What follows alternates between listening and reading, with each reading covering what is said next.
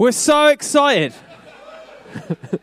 that you're with us on this adventure. Do you know, one of the greatest joys of my life is just getting to tell someone else about Jesus Christ. There's something thrilling. Just even, I've sat on park benches and told people who've never heard about Jesus Christ about Jesus Christ.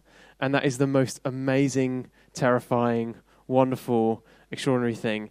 And many of you are going to get to do that this week. So I'm super pumped, and I think you've come to the best seminar of the lot. Now,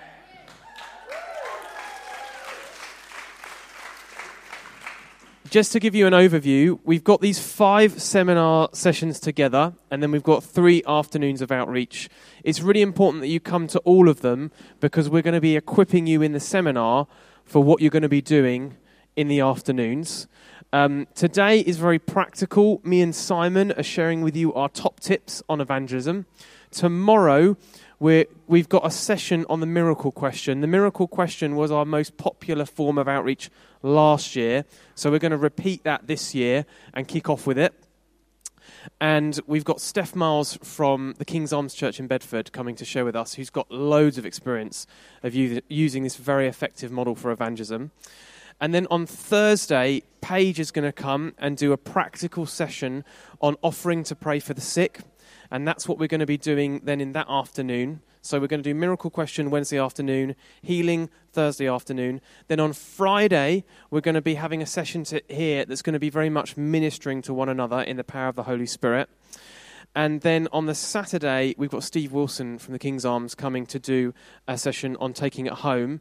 And we're using the last afternoon as a bit of a wild card in terms of outreach, where you guys might have a bit more freedom, or it may be that your coach leader has got something quite kind of sneaky and different up their sleeve for you to do. All of the coach leaders are all people that are passionate and experienced in evangelism. And these guys are going to be stirring you and encouraging you and looking after you um, all week.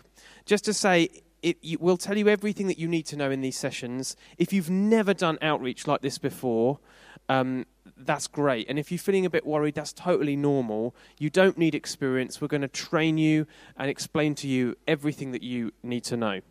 Now, we've got Pete Williams. We've asked him to do a special afternoon seminar um, that's optional for those of you that want to do it. Um, where is Pete? Pete. So, Pete's just going to explain about the afternoon seminar that's happening today. Cool. Thank you. So, as Rob said, Rob said we're going to look at, we're going to get a load of tools, give you a load of tools uh, to help share the gospel in these sessions. Um, but God has probably already given you uh, the most effective tool that you're ever going to have for sharing the gospel, and that is your story of what God has done in your life already. And we're going to do an afternoon seminar this afternoon just to help you think about how you can talk in a powerful, effective, and clear way about what God's done in your life so that you can make the most of the tool He's already given you and share your faith with uh, people around you, people on the streets, whoever that might be. And the best thing about this, this uh, tool that we're going to give you is that it gives you a little business card at the end. So uh, if you come and you're willing to record your, your story and then upload it onto the My Story website, which we'll tell you all about this afternoon, then we can give you a little business card which you can take out with you on outreach. And you can give people these business cards. They'll be able to click on the URL and they'll be able to go see you telling your story in about two minutes of how you came to know Jesus or some amazing stuff that God's done in your life. So it's a fantastic resource. If you want to come and find out more, then come to the Engage tent at 3:30 this afternoon, and we'll tell you loads more about it. Cool. So, what we wanted to do today was just give you some really practical top tips on the whole subject of outreach. Um, me and Simon were catching up last night, and between us, we've got how many years is it of experience in evangelism? Did we work out? 48? That's it. So, we just wanted to give you our, our top 11 tips this morning, just to, to start the week um, with something really practical. We're not going to be very theological, but we're just going to be really practical with you about the things that we've learned over the years and decades of doing outreach. And the first one may not surprise you, um, which is enjoy Jesus and the gospel for yourself. Um, that you can't escape this. When it comes to outreach, really, my story began with just worshipping Jesus in my bedroom, just putting on a worship CD, shutting my eyes and lifting up my hands in the air and just enjoying his love for me and praising Him for His grace. And out of that enjoyment of who He was and what the gospel means, um, He changed my life. And, I, and in those moments, it was where He spoke to me about the people that I knew that didn't know Him. And I thought, they don't know the joy that I'm experiencing right now in this bedroom. They don't know the wonder of the gospel. I've got to tell them. So it all starts with enjoying Jesus for yourself. And at New Day, you know, you're in an environment where you're being amazed by the gospel. You're in an environment where you're being amazed by Jesus again. But when you go home, there are things that you can do to help you stay amazed at Jesus and the gospel. Worshipping, spending time with Jesus, just doing those things. And it's different for everyone, but doing those things that help you stay amazed with, with, with who God is. And um, in Luke 10, Jesus sends his disciples basically on outreach boot camp. He sends a group of 72 disciples on a mission, and they're sent to tell people the gospel, heal the sick, and set people free. And it says that they returned with joy and said, Even the demons submit to us in your name. And Jesus responds to them, Do not rejoice that the spirits submit to you, but rejoice that your names are written in heaven. This is a very important lesson. Don't get your joy from the breakthrough that you see ultimately. Get your joy from your salvation, from Jesus, from having Him as your friend. That is the prize. That's the thing that's worth celebrating. Um, don't get your joy from your power. Don't get your joy from your gifting. Get your joy from the gospel, from the grace of God. Get your joy that your names are written in heaven. That's worth celebrating. Yes, it is. As I can see, you all agree with him. Smile. Come on. This is fun. And that's partly kind of our next point, really, is that in terms of sharing your faith, there is no real pressure about it. And sometimes we can go, yeah, but there is, isn't it? Because we all know we have to do evangelism. Well, actually, I want to encourage you by saying, actually, there isn't anything particularly outrageous or outlandish or difficult about sharing your faith. It's actually something that you can do quite normal, E, quite normally. It's normal people having a normal conversation. It's just that the subject is about Jesus rather than about football, music, or your favorite film. And it just happens that this week, much of the conversation that we're going to be having is with a stranger. And that can be a little bit difficult, and Rob's going to talk a little bit more about that in some of his points as well.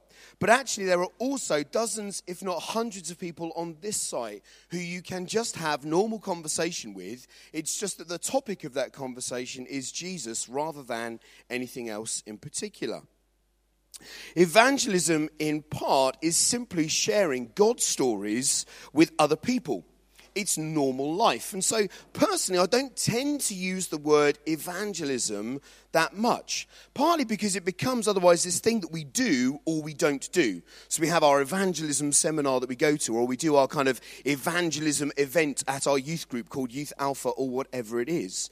But actually, if we refer to it simply as being, if we just call what we're doing simply talking about something good with someone else, it all becomes a bit more normal. And we're all quite happy talking about something good with someone else, aren't we?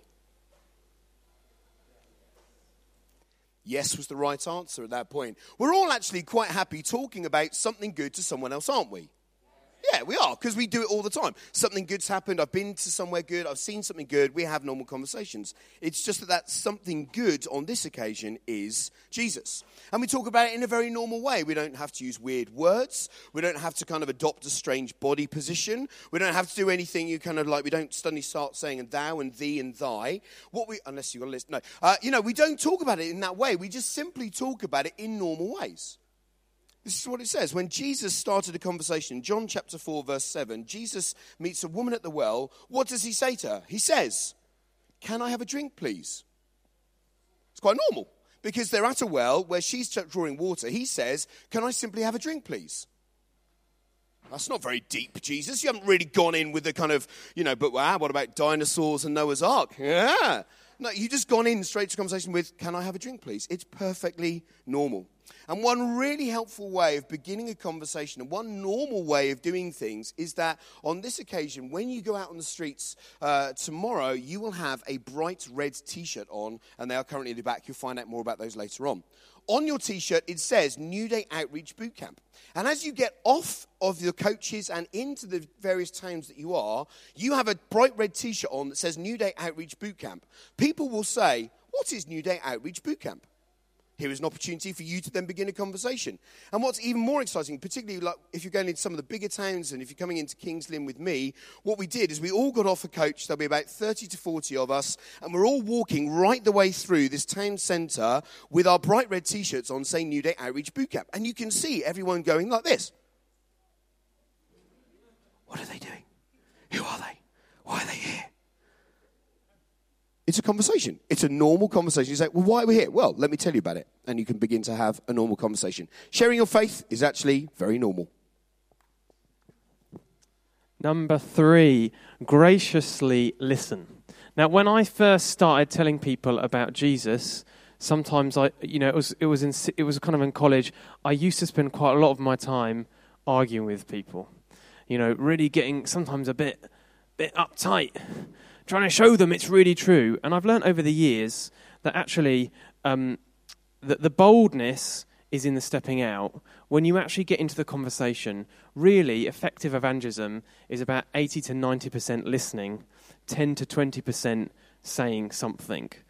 Um, and when someone says something that's critical, dignify even that critical comment. So if someone says to you, I hate religion, I hate Jesus, I don't like the church, that's, re- that's really interesting. I think a lot of people feel like that. Don't feel the need to defend the Lion of Judah. He can defend himself. Um, all we need to do um, is mainly listen. And what I find is that being fascinated with the other person is the key. Do you know, everybody that you're going to meet today is hugely interesting. Be fascinated in them. Be fascinated in what they believe. Be fascinated in what they've got to say. And occasionally, maybe drop hooks in the conversation um, to see if those things bite. Um, and let them ask you the questions. So sometimes when people ask me questions, they say, uh, you know, they ask me what I do.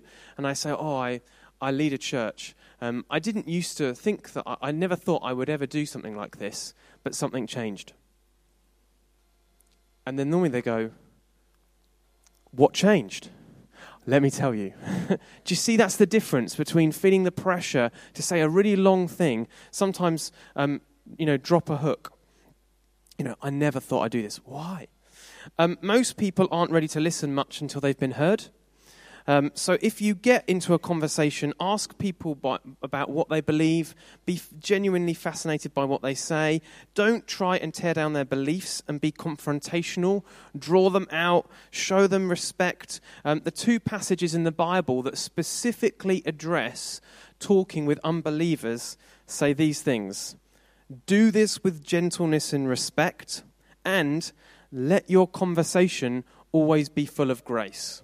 So that means that the how we listen and how we talk to people is very, very important. The focus is not on winning an argument or making a point, but on being gracious and respectful. That's the priority, actually. And so, questions that I love asking people are things like Do you have a faith at all? What do you think is the most important thing in life? What do you believe happens after we die? What do you think of the church? That's a great one because you can show them that you respect them by not arguing with them when they say something negative. And things that I tend to say back. That's really interesting. I think a lot of people feel like that. Why do you feel like that? And simply listening can often cause people to reflect that starts a journey towards Jesus. We've got a guy in our church who, who was very anti Christianity.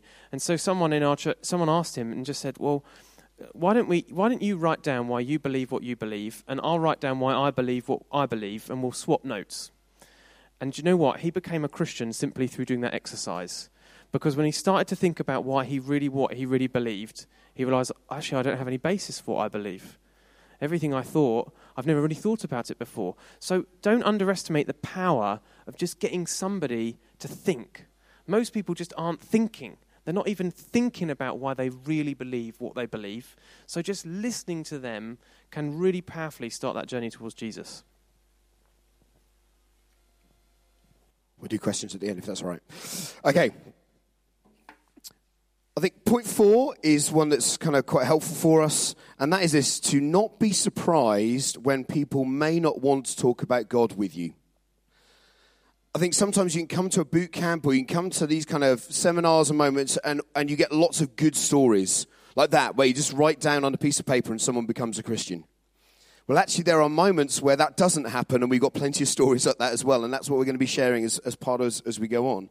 But I really want to encourage you uh, to, to, to be encouraged, to not be dismayed when people don't want to talk to you. Because if you're like me, if you go shopping into town or city, we live in Plymouth, and if you go into Plymouth, uh, just by the kind of the big sundial fountain, there are always those people the ones with Greenpeace on their beautiful tabards or the kind of pet shelters with their blue tabards, and they come up with their clipboards and they just say, Could I just take a minute of your time? And before they get to ask that question, you have that really important phone call. Yeah, no, uh, yeah, absolutely, no, uh, yeah, we can't do that. Yeah, we've got to go. Yeah. And you've walked past them before they even know.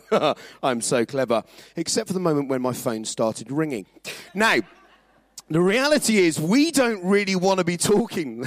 we don't really want to be talking to those people. And do you know what? Not everyone that we're going to be talking to over the next couple of days wants to talk to us. That does not mean that they don't like you. That does not mean that you smell. That does not mean that you are not a gifted evangelist. That does not mean that they're rejecting God. It might just mean that they're busy that day. It might just mean that they have got to get to an appointment that they need to get to. And so when you say, Can I just ask you a question? they say no, they're not really being rude, they're just in a hurry. And I just want to encourage you, do not sort of get so kind of like dismayed if people come up to you as we ask the miracle question tomorrow. The first question we ask is this Can I ask you a question? People will say no. Do you know what? It's all right. Honestly, it's all right. You just ask another person the question and another person. And you might spend the whole day with people going no. And do you know what? Well done, good and faithful servant. Well done. Because your part to play is simply to step out and ask those questions, to try and begin conversations. It's down to God to do the rest. Simply your task is just to ask the question and begin. So if people reject you or if people don't want to talk to you, it's not actually about you. It's down to God how people reply to that. John chapter 1 verse 11. Jesus came to that which was his own, but his own did not receive him. Jesus came to his people, but not all people responded to Jesus. Some did, some didn't. That's what we're going to experience. Some will respond. We'll have some great conversations. And for those of you who were on boot camp uh, last year, as we get to your kind of different destinations, it would be great for you to share stories about what God did with you and about the good stories. But maybe you want to share some of the bad ones as well. Actually, we asked this guy, and, it, and, and we thought, you know, we'd got all the treasure hunting clues, and we knew he was the right person. We asked him the question, and he said no. Oh well plenty lots of other people that will have opportunity to talk to. So don't be despondent if people reject you. If you're having a great conversation and people still don't want to know, that's okay as well. Because you're simply signposting people to Jesus. It's down to God as to what happens at that point. But you are the ones who signpost people to Jesus, and that's all you need to do. Is that okay? Happy? Smile then.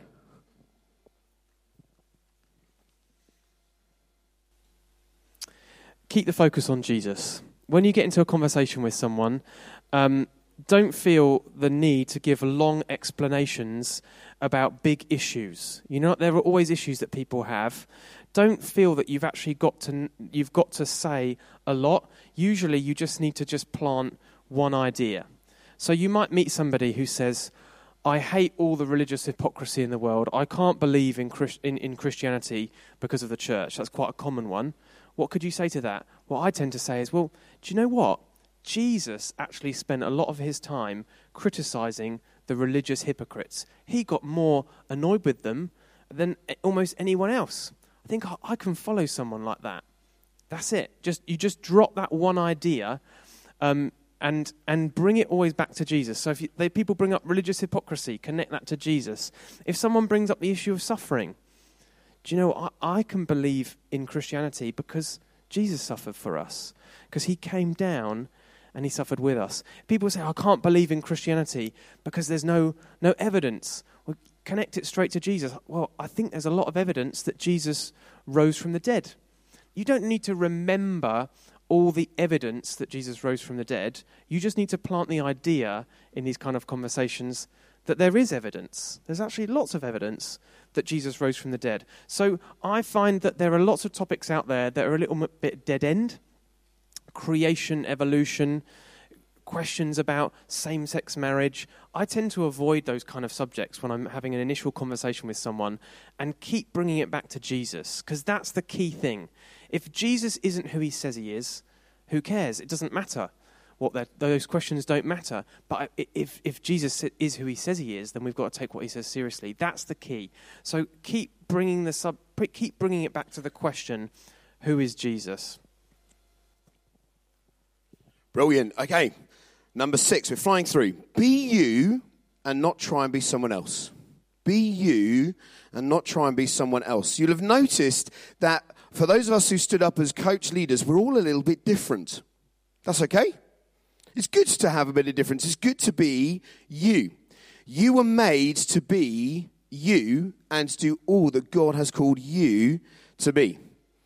Jeremiah chapter 1, verse 5 Before I formed you in the womb, I knew you. Before you were born, I set you apart. God says specifically to Jeremiah, I appointed you as a prophet to the nations. Before I formed you in the womb, I knew you. God knew your character because he made you to be like you are. So when we kind of look around, and if you go to the bookstore, you'll see great stories of some of the great evangelistic heroes of the past, of Billy Graham, or these present, uh, Smith Wigglesworth, just numbers of people that you can find. And you go, oh, if only I could be like them.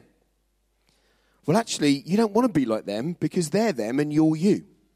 And what God's called you to be is you. And you say, yeah, but the trouble is, I'm not like that person. I'm not like you. I'm not like that person who can do that thing. I mean, Rob is absolutely brilliant at just being able to get alongside people and have conversations. I'm not as good at that as him. It's all right.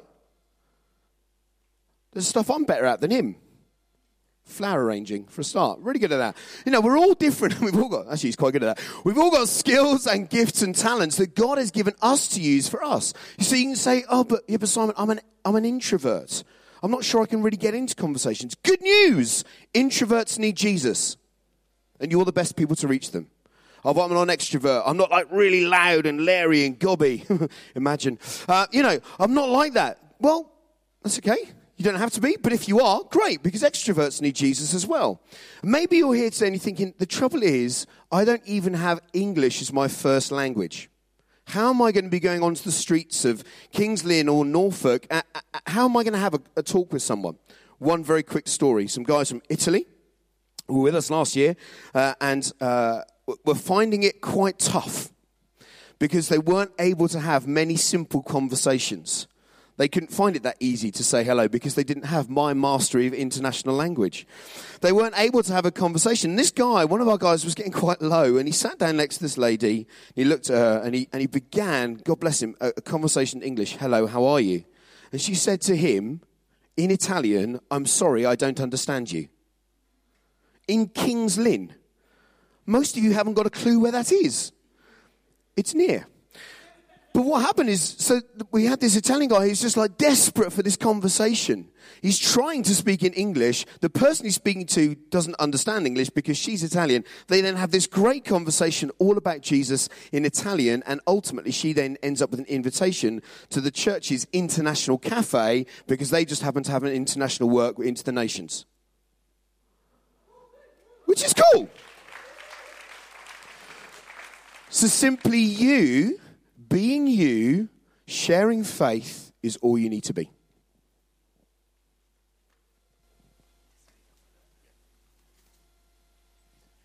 The other thing is just to say, um, share your stories and share other people's stories if you haven't got any good stories of your own. Um, we often think I've got to rehearse how to tell people my story of becoming a Christian, But actually, your story of how you became a Christian isn't actually always the most helpful thing to share with someone because they didn't go to the event that you did. They didn't have the experience that you had. And so when you share your story, they sometimes come away with the feeling, well, that's good for you, but that's never going to happen to me. But if you share with people your stories of how your faith has helped you, of how Jesus has got you through something, your worries, and a relationship problem, the ordinary challenges of life, it's quite likely that the person will hear that and go, wow, Jesus helped you with that. Maybe he could help me. So, better to share something that's, uh, that's very practical for you um, uh, uh, rather than thinking you've got to share the perfect version of, of your testimony. You did go quick. Point eight. It's always scary. It's always scary.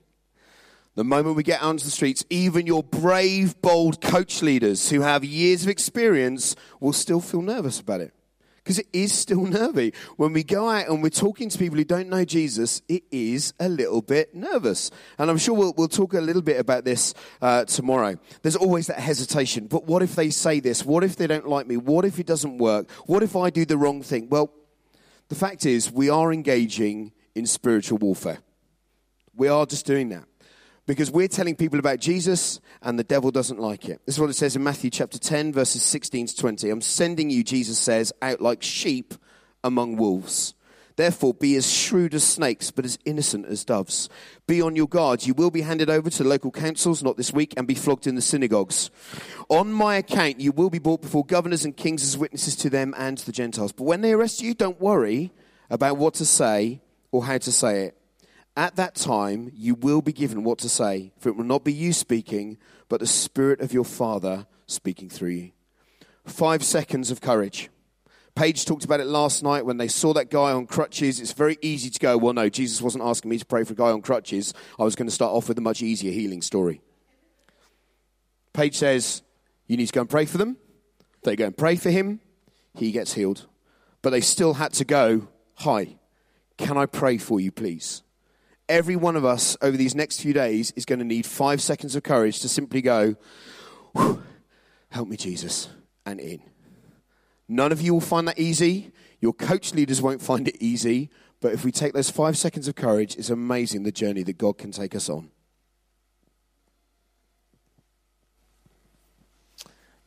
Number nine, success is obedience. Our part really is just to have a go love the people in front of us and try to tell them about Jesus. The Holy Spirit is the one who actually makes people Christians. If no one gets is interested, if no one gets healed, that isn't a failure. Success is that you've had a go, that you've been obedient. And that means that we should celebrate every single step of obedience that we take, regardless of the outcome and the breakthrough. So, one day, a few weeks ago, I went out with a couple of people from my church and we went out to do some outreach. And I felt God say to me, I want you to sit on a bench and pray and be available. And I was like, Lord, yeah, I'll do that. So I sat on a bench and prayed, and I was available. And I was like, Lord, who's he going to send? What's going to happen? Is someone going to get healed? I just sat on a bench and prayed. And I was like, oh, Lord, you really just wanted me to sit on a bench and pray? Now, was that success? Yeah. I just did what Jesus told me to do. Some, some of your afternoons are going to be like that.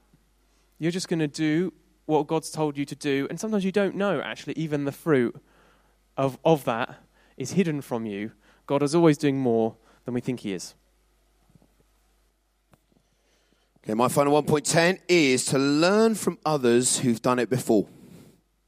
We need to be open to receive helpfulness from those who've been there and done it, who've made mistakes and can help us avoid doing that, who've had great successes and can help us share in those things as well. It's one of the great privileges of being part of this boot camp this year and last year is learning from one another. When we get together as a team to think it through, there's always fresh stories coming from all sides. And it's really encouraging learning new things. As we do the miracle question uh, tomorrow, it's a technique that I learned last year being involved in the boot camp, and it's been really helpful to be able to kind of learn something new and try something different.